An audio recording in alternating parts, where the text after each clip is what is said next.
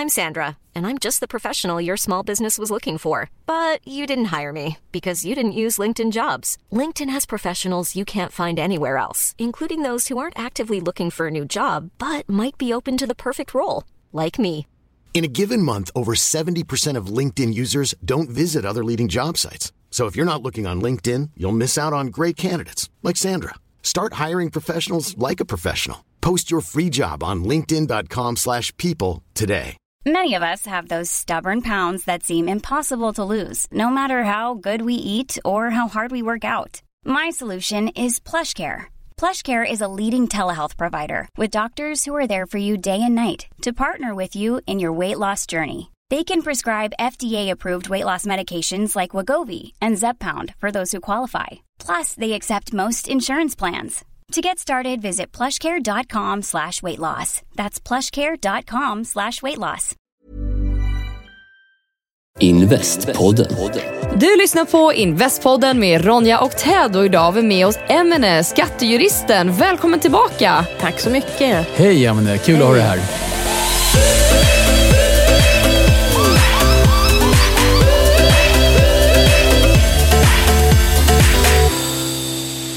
Det är så, vi har ju spelat in eh, två tidigare avsnitt med dig som man kan eh, söka upp i listan. Och jag blir ju alltid lite trött i hjärnan. Aj då. nej, men, Hoppsan. nej, men det, det är bara att det är så otroligt mycket information och det är så otroligt mycket man ska kunna ha koll på. Eh, för det är ju så jobbigt om man råkar göra någonting fel. Ja. Ja, ja, tyvärr. och idag ska vi prata om någonting som är egentligen ganska laddat ord, framförallt om man som jag tidigare jobbat inom media, det blir väldigt fina rubriker. Eh, vi ska prata om skatteplanering. Ja, precis. Och det precis som du säger så kan det vara ja, det är väldigt laddat och eh, kan ses som väldigt fult. Men man ska ju skilja på vad som är skatteplanering och vad som är skattefusk.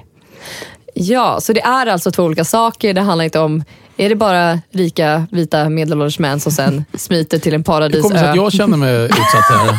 Va? Herregud, varje gång. Nej men så fort man har sett en, en, en Hollywoodfilm eller någonting så, så är det så här, ah, Cayman Islands och så, ja. Är det, är det verkligheten eller är det Hollywood? Ja, det är nog Hollywood tror jag. Eh, skatteplanering det är ju ett lagligt sätt att minska sina skatter. Och, eh, till exempel Lagrådet har ju sagt att eh, varje företag ska ju se över sina kostnader och även skattebiten och minimera den så mycket för att ja, stärka företagets resultat. Och, eh, så skatteplanering det är ju något helt annat. Att, att. Men, men är det inte också så här lite grann att Skatteverket i alla länder, inte bara Sverige, de tänker ibland så här, men vi borde få medborgarna att göra lite mer sånt här. Till exempel investera i startups. Då sätter vi igång med något som heter investeraravdraget. Så man motiverar ju faktiskt genom att skapa regler i skatteverks, eller skattelagstiftningen för att man ska göra på ett visst sätt. Eller tänker, jag- tänker jag fel där? då? Nej, du ska ju planera utifrån Ja. de regler som finns. Och eh, Skatteplanering handlar ju egentligen om att betala rätt skatt. Det är bara att du, du, du ser till att betala den skatt du ska enligt lagen. Men du gör rätt och du planerar inför det. Så, så vad är att göra rätt? Vad är skatteplanering? Behöver man jurister till det eller är det något man kan klura ut själv? Ja, jag tycker absolut att ja, man kanske kan klura ut själv. säga, jag, jag, jag bara ler när du säger sådär, eller hur? Jag tänkte säga, man kan få ganska snabb feedback. Ja, man kan nog klura ut en hel del själv. Eh, sen är det ju vissa som... Ja, man ska ju undvika vissa lösningar med, vad var det du sa, Cayman Islands. Ja, det, det tror jag inte, det känns inte som någon jättebra lösning att att skicka dit massa pengar. Eh, så att eh, då kanske man hamnar i skattefuskfåran istället. Så att, nej, men jag, jag tycker man ska ta hjälp. Okej, så man ska ta hjälp. Eh, så skatteplanering då, du sa att man har ett ansvar för sitt bolag, att man ska se till att man inte heller betalar för mycket skatt så att det finns pengar kvar och kunna betala alla anställda och, Ja. så de kan mata sina barn och sådär och det är ju trevligt. Ja. Eh, men eh, har du stött på någon sådär rolig historia en gång? Finns en, vad, vad är liksom osmart att göra som man kan tänka i de här klassiska skatteplanerings eh, slash fusktermer? Ja, men det är ju personer som har eh, skaffat sig bolag på såna här konstiga öar eller konstiga är de väl inte, men i skattesammanhang är de det. Och jag är ju så inskränkt så att för mig är de nog konstiga. Eh, det är säkert jättefint på de här öarna, men just här typ Cayman Islands eller Bahamas eller någonting sånt. Och så skaffar man sig ett bolag där och sen så undanhåller man, undanhåller man då de här pengarna och, och sen så blir man påkommen. Eh, det är inte jättebra. Men är meningen egentligen då, om man skaffar ett bolag på, jag, jag förstår att du inte kan just Cayman Islands eh, skatteregler kanske, eh, men är det meningen egentligen att man ska betala skatt på den platsen där det bolaget finns och sen så är det ett dotterbolag då i Sverige och så har man försökt föra över pengar eller det här verkar ju jättebökigt. Det verkar ju som att det är mer jobb än vad det kanske ens ger någonting. Ja, eller? i, i slutändan är det nog det. Och sen, på Cayman Islands är det väl ingen skatt överhuvudtaget. Det är ingen krav Ah. på en bokföring eller någonting sånt. Så att det blir ju väldigt... Eh, det blir svårt i efterhand att kunna visa vad, som egentligen, vad det egentligen var för någonting. Och sen så åker man på då en, en hög skatt i Sverige istället. Så Men- den, eller till, Ja. kanske faktiskt något fall som jag var med om för några år sedan. Där var en person som faktiskt åkte i fängelse då för att man hade Oj. undanhållit skatt. Så att den där, de bitarna tycker jag man ska Men undvika. här, här tänker jag lite grann så här. Kom de här personerna på själva att ja, vi borde skapa ett bolag i Cayman Islands? Eller var det så att det var någon rådgivare som gjorde det? Och, och då tänker jag så här, om det kommer en rådgivare till mig och säger Ted, det här är det bästa, liksom, du och Ronja, ni borde göra på det här sättet. Ska man direkt då ta tag i sin närmaste skattejurist och kolla om det här är okej? Eller kan man lita på rådgivarna? Alltså, jag bara undrar, var kommer de här grejerna ifrån? Eller är, är det Hollywoodfilmen och så man bara Ja. tänkte, det där är en bra idé. Ja, i det här fallet så var det faktiskt en rådgivare som, hade, som stod bakom det hela. Men det beror ju också på vad den här rådgivaren säger att det här är min bedömning. Eh, så, så kan det ju vara svårt att komma sen i efterhand och säga att mm, ja, det här höll inte. Eh, utan man måste nog tänka till lite själv också om man inser att det här är ja, ganska långt ifrån vad som borde vara okej. Fast det kan ju då vara väldigt svårt om den här rådgivaren har suttit och sagt så här, ja men det här är lagligt. Jag vet att det kan låta lite konstigt med om det nu var till exempel Cayman Islands eller någonting. Det kan låta lite konstigt men det finns faktiskt sätt som inte är konstiga. Så om vi gör på det här sättet, jag menar, man har ingen aning om man själv inte är utbildad Nej. skattejurist. Då Det är tycker jag man ska jättesvårt. ta in en, en second opinion. Och det kostar ännu mer pengar. Jo, men om man nu tänker sig att man ska sätta Ja. upp en struktur på Cayman Island, då, då, Ja, då kanske man har råd då med en har till man jurist. nog råd med Ja. en, en till upp, uppfattning tror jag. Ja, men Det där är klokt tror jag. Och jag vet ju också att ibland kan en sån här lösning bli mycket dyrare än vad man tror. Att Ja. De som jobbar de här lösningarna, man styr i det här bolaget i det, de vet ju med sig att de kan ta bra betalt. Även om det hade varit en laglig planering. Då, då. Så att det känns ju som man ska prata med sin skattejurist. Och dessutom så tror jag att Skatteverket ändrar upp sina regler med jämna mellanrum också. Ja, sen får de ju mycket mer information idag. Eh, det man har gjort de senaste åren är ju att eh, sluta såna informationsutbytesavtal med massa olika länder och även de här öarna så har man fått till sådana här eh, avtal. Så att det är mycket, mycket lättare för Skatteverket att få ut information. Så jag tycker där, där ska man undvika. Men du har ju berättat för mig också vid något tillfälle att det, det är inte bara det att det är lättare för dem att få ut information utan de har också kanske Ja, de utnyttjar sin rättighet på något sätt. De påstår saker. Jag har, flera sådana fall där de faktiskt till olika skattemyndigheter har påstått att det är på ett visst sätt. Och då har de andra myndigheterna tänkt att ja, men det här är svenska skattemyndigheten, de måste vi lita på. Och så har de bara lämnat ut en massa information. Eh, som Skatteverket egentligen inte hade Nej, rätt att egentligen få. inte haft rätt att få. För att egentligen ska de ju visa först att det är på ett visst sätt. Och sen så, när man visat det, då har man rätt att få ut informationen. Men här påstår de saker som inte är sanna eh, i flera fall. Och det, det tycker jag, ja, det är lite läskigt. Jobbar de på provision på Skatteverket? Ja, ibland så undrar man faktiskt vad som har hänt här. det, jag vet att det där lät precis som ett ironiskt skämt men det var faktiskt min spontana tanke för jag tänker vad... ah, Okej, ah, jag vet inte. Men en sak jag, jag funderar på det är då att det, det är därför det är viktigt att prata med någon, eller flera kanske, så man vet vad skillnaden är. För man kan nog anta idag att, att sanningen kommer alltid fram. Så att om vi utgår från att sanningen alltid kommer fram, vad får man då göra? Det är ju det som är frågan. Vad ska man planera efter? Ja, men precis. Och då, då får man ju gå till någon rådgivare som får utifrån sin bästa förmåga att eh, också eh, ge råd. För att ibland är det jättesvårt att lämna råd för att helt plötsligt så ändras eh, förutsättningarna. Och med det menar det är inte så att vi har retroaktiv lagstiftning, men det kan vara till exempel så att alla tror att en viss lag ska tolkas på ett visst sätt och sen kommer helt plötsligt ett rättsfall som säger nej, den här skulle tolkas på det här sättet. Uh. Eh, så, så att, och och det kan man ju aldrig riktigt, man kan aldrig gardera sig riktigt för det. Och är det retroaktivt då, eller att den tolkningen? Ja, ja alltså det blir ju så att då tolkar man ju lagen och lagen har ju funnits i ett antal år så att då, då blir det ju retroaktivt indirekt, även om det inte riktigt, ja, Ja, det är inte retroaktivt. Nej. Vi pratade lite innan vi började den intervjun. Eh, du ställde en fråga där. Är det bra att sälja sin villa till ett bolag? Eh, jag tycker inte det. Man kan ju, man kan ju lockas av det då på något sätt och sälja villan och få loss pengar kontant själv. Då. Eh, då, och då ska ju först villan betala en stämpelskatt. Som, och eftersom det är ett aktiebolag då så måste de betala 4,25 procent på köpeskillingen. Vilket är mycket högre än för en privatperson där skattesatsen är då 1,5 procent. Sen är det ju som så också att när man då Eh, när villan ska säljas någon gång, eh, då är det ju bolag som säljer villan och så måste bolag först skatta för vinsten och sen så ska du skatta innan du, när du får ut utdelningen eller lägger ner bolaget. Så att det blir en dubbelbeskattning. Så jag tycker att den... Ja, jag, jag kan tänka mig så här att om man har jättebehov av pengar, man är, kan, bolaget har pengar, man är i 30-årsåldern, man köper ett ruckel bolaget renoverar det och man ska bo där i 30-40 år eller någonting sånt. Ja, möjligtvis då, men nej, jag brukar avråda från det faktiskt. Finns det någonting annat som du generellt brukar avråda ifrån som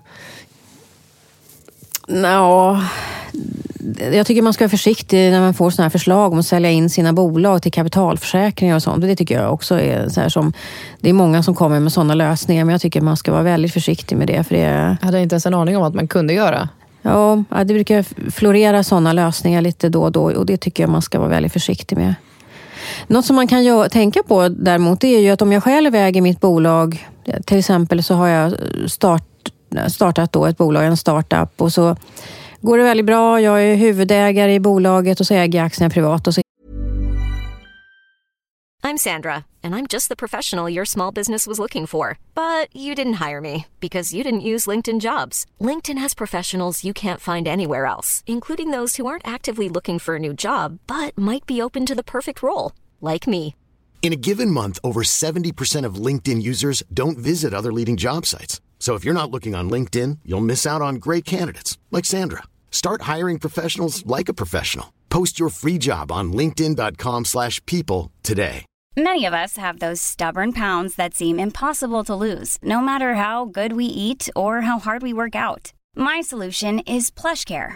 PlushCare is a leading telehealth provider with doctors who are there for you day and night to partner with you in your weight loss journey. They can prescribe FDA-approved weight loss medications like Wagovi and Zepbound for those who qualify. Plus, they accept most insurance plans. To get started, visit plushcare.com slash weight loss. That's plushcare.com slash weight loss. Mom deserves the best, and there's no better place to shop for Mother's Day than Whole Foods Market. They're your destination for unbeatable savings, from premium gifts to show-stopping flowers and irresistible desserts. Start by saving 33% with Prime on all body care and candles. Then get a 15-stem bunch of tulips for just $9.99 each with Prime. Round out Mom's menu with festive rosé, irresistible berry chantilly cake, and more special treats. Come celebrate Mother's Day at Whole Foods Market. Helt plötsligt får ett uppköpserbjudande. Då kan jag ju istället för då att ta skatten, sälja de aktierna privat och, och skatta för vinsten, så kan jag ju då precis innan försäljningen sälja mina aktier då till ett nytt bolag som jag har startat. Och det kan jag göra för underpris. Då kan jag sälja dem för det som jag har köpt dem för. Och sen är det det bolaget då som säljer aktierna och får vinsten och då är den skattefri och då kan jag använda den vinsten som är obeskattad till en ny verksamhet eller en ny investering.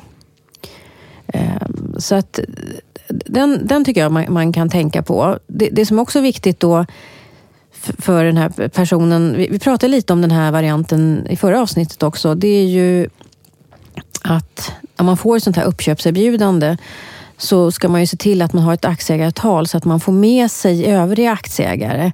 Att det står i aktieägaravtalet att ingen, ingen kan liksom stoppa en sån här försäljning. Så att, eh, eller bromsa den så att man får med sig alla så att man kan sälja aktierna. Och vad heter det? Det är en sån här drag along eh, klausul, att man har med sig det i aktieavtalet. Det, Eh, lite tillägg där bara. Jag tycker det är bra att ta med sig det. Jag tänkte på det du sa, det här med att man ska sälja eventuellt in i ett bolag. Mm. Eh, oftast så har man ju då hembudsrätt ja. och sådana saker. Och jag vet ju från egen erfarenhet här, eller vad säger jag, eh, taskiga misstag jag själv begått här, att de kan ju ställa till det då. De kan ju stoppa en sån försäljning. Ja, och därför är det jätteviktigt då när man ska sälja in då till underpris till sitt eget bolag, att man ser till att få ett sånt här hembudsavstående av de andra aktieägarna. Så att så att inte någon kan komma sen och säga att men du, jag hade ju rätt att köpa de där aktierna för det här priset. Mm. Det blir dålig stämning. Ja, det blir dålig stämning. Mm. Den blir inte bra. Men det, det, kan ju även hända, jag som är ganska engagerad i en del affärsängelnätverk, så investerar vi ibland gemensamt från ett eh, aktiebolag. Och efter tio år så har man då kanske ett läge man vill avveckla det här aktiebolaget och då vill man dela ut de aktierna, alltså pengarna förstås, men också aktierna. Men då när man delar ut de här aktierna, då kommer de ju till nya ägare. Och där kan också den här dyka upp, då, att den här hembudsklausulen. Mm. Att man, är, man kan inte byta ägare hur som helst. Nej. Utan att eh, de befintliga ägarna kanske vill köpa upp sig en del av det. Ja, nej, man måste se till att få godkännanden där. Det är jätteviktigt. Mm. Men, men, det är en sak som man kan göra i Sverige då. Och sen så, då har man ju pengar, ett bolag då med en obeskattad vinst som man då kan använda. Mm. Sen finns det väl också en möjlighet då om man är en entreprenör och man har en affärsidé. Och, så ja, det är väl tyvärr som jag säger det här, men det finns ju faktiskt andra länder man kan lägga verksamheten i. Och då pratar vi inte om sådana här Panama och sånt, utan det finns ju faktiskt länder inom EU som har lägre bolagsskatt än i Sverige. Just det, där har jag hört talas om det här med Sypen till exempel, dyker ja. upp ibland.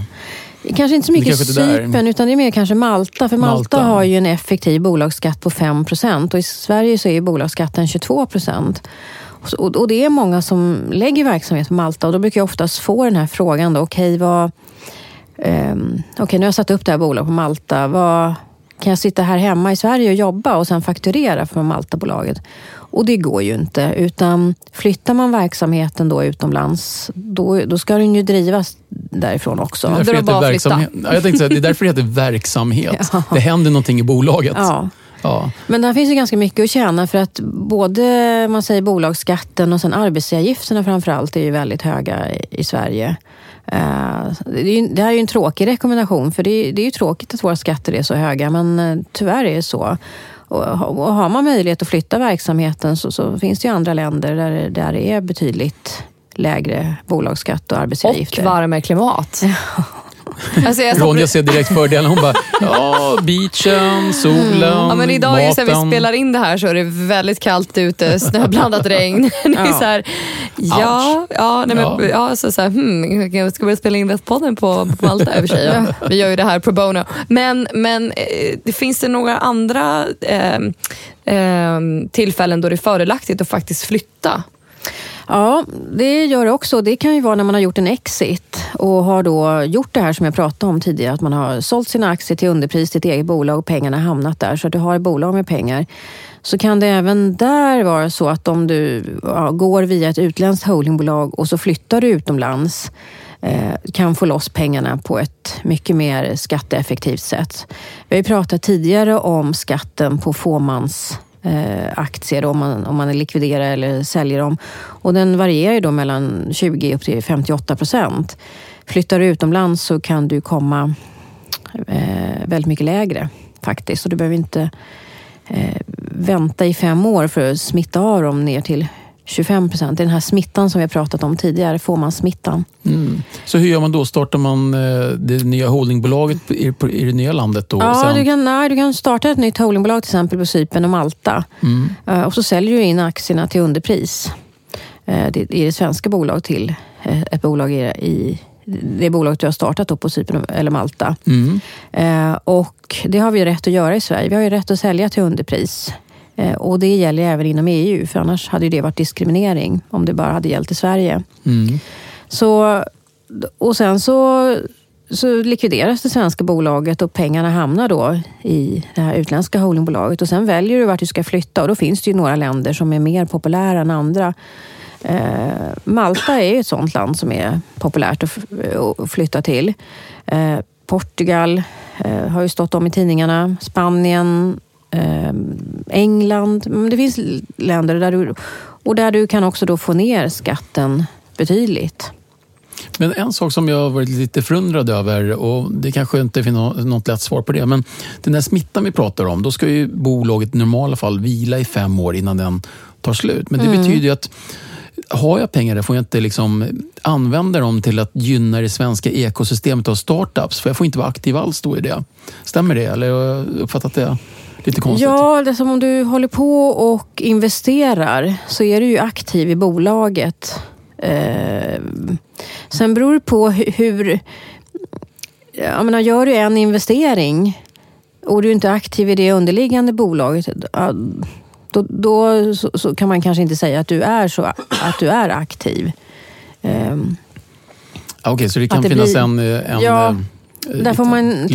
Där får man titta på vad man har mm. tänkt att göra. Ja, men vad skönt, vad glad jag blev. Jag är lite mm. orolig att de här pengarna ligger någonstans och vilar. När det Nej. svenska ekosystemet av nya startups behöver det här. Det, och sen är det ju inte så att, det är, att pengarna måste ligga och vila och inte få göras någonting med. Det är bara att du själv inte får vara aktiv i bolaget. Så det kan ju vara någon annan som förvaltar pengarna åt dig. Ja, fast det är tråkigt. Ja, men jag bara, och vem litar man på? ja, jag litar på dig Ronja. Och ja, dig, ja. thanks. Bra, då vet jag. Jag kommer förvalta ditt framtida kapital. Vi har, Hoppsan. Ja, du hörde Investpodden först. Nej, jag eh, Okej, okay, men eh, så det viktiga i alla fall är här liksom det att skatteplanering och skattefusk är inte samma sak. Men att ansvara för sitt eget bolag och se till att man faktiskt inte betalar mer skatt än vad man klarar av så att det egna bolaget fortfarande har lite stålar och kunna betala sina anställda, alla får mat till exempel. Och sen är det så att någon börjar prata om Cayman Island så kanske man ska spetsa öronen lite och ta in en second opinion från en annan jurist. Eh, och är, får du för dig att flytta till Malta så är det jättetrevligt men då ska du också sitta där och ta dina beslut där och jobba där om du ska ha ditt bolag där. Ja. Inte jobba härifrån och ha ett bolag där Om borta. bolaget ska bedriva en verksamhet. Om bolaget bara, i det sista exemplet som jag tog, när bolaget bara är ett holdingbolag Eh, då så eh, är det ju så att då kan holdingbolaget ligga till exempel på Cypern och du själv flyttar till Malta.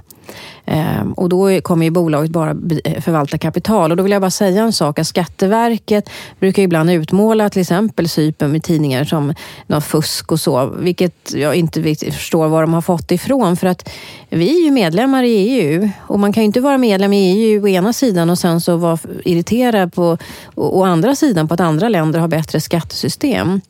Det finns inget olagligt att ha ett bolag på Cypern eller på Malta. Eh, det är bara att man inte ska bedriva någon verksamhet i Sverige. Även om det är ett holdingbolag som förvaltar pengar så ska inte det heller ske från Sverige. Men är det det man menar med Cypernbolag, tänker jag, när man hör lite... Ja, men de, man... de går ju ofta ut i massmedia och försöker mm. få det till att de som har Cypernbolag är skattefuskare. Men det finns inget skattefusk i det, för att det är ett bolag inom EU. De har fått sitt skattesystem godkänt. Det är lagligt. Ja, det är ingen mm. bananrepublik. De, det, allting är liksom bokför, bokföring och skattesystemet, allting är godkänt. Så att, um, jag vet, det där, någonting irriterar dem och det är ju för att du kan ju förvalta pengar då i ett cypriotiskt bolag, eh, till exempel börsnoterade aktier och vinsten och vinsterna som man gör och utdelningen som kommer är, är skattefria. Och det kanske man inte gillar, men det är ju det som är EU. Att det finns länder som har olika skattesystem och det får man ju acceptera. Mm, ja, men det tycker jag är bra sagt. Jag tror att det är bra för folk att veta om också. Att så länge man håller sig inom lagen, då ja. är det nästan ens skyldighet att man ska betala rätt skatt. Och det har ju faktiskt Skatteverket har ju gått renommé på det, att vara korrekta och betala rätt skatt. Jag tänker på att försäkringsbolag, eller Försäkringskassan ibland får lite skit eh, för att det inte betalas ut i tid. Men det här är en typisk sån sak, att det gäller bara att vara rätt och veta vad som är rätt. Mm, bra, och ta hjälp av en jurist. Tack så mycket Emelie för att du kom hit idag. Tack så mycket själv. Jättekul. Tack Emelie. Tack. Ha det bra. Hej. Hej. Tack för att du har lyssnat på Investpodden med Ronja och Ted. Glöm inte att följa våra sociala medier, Instagram, Facebook och Twitter. Och vi vill såklart höra ifrån dig. Så hör av dig till ronja.investpodden.se. Ha det bra, vi hörs. Hej!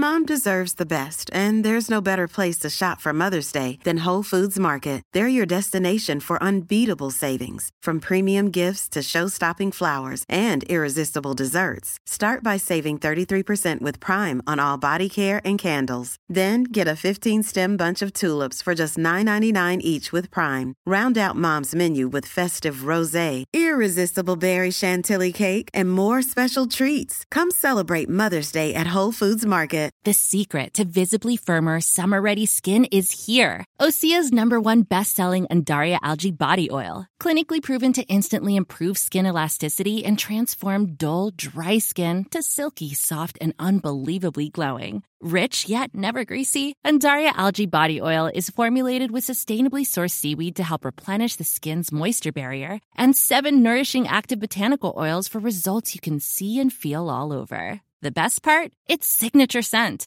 A blend of freshly squeezed grapefruit, cypress, and mango mandarin transports you to sun kissed summer days. This all natural scent is unforgettable. Everything Osea makes is clean, vegan, cruelty free, and climate neutral certified, so you never have to choose between your values and your best skin. Get healthy, glowing skin for summer with clean vegan skincare from Osea. Get 10% off your first order site wide with code GLOW at OseaMalibu.com. That's OSEAMalibu.com code GLOW.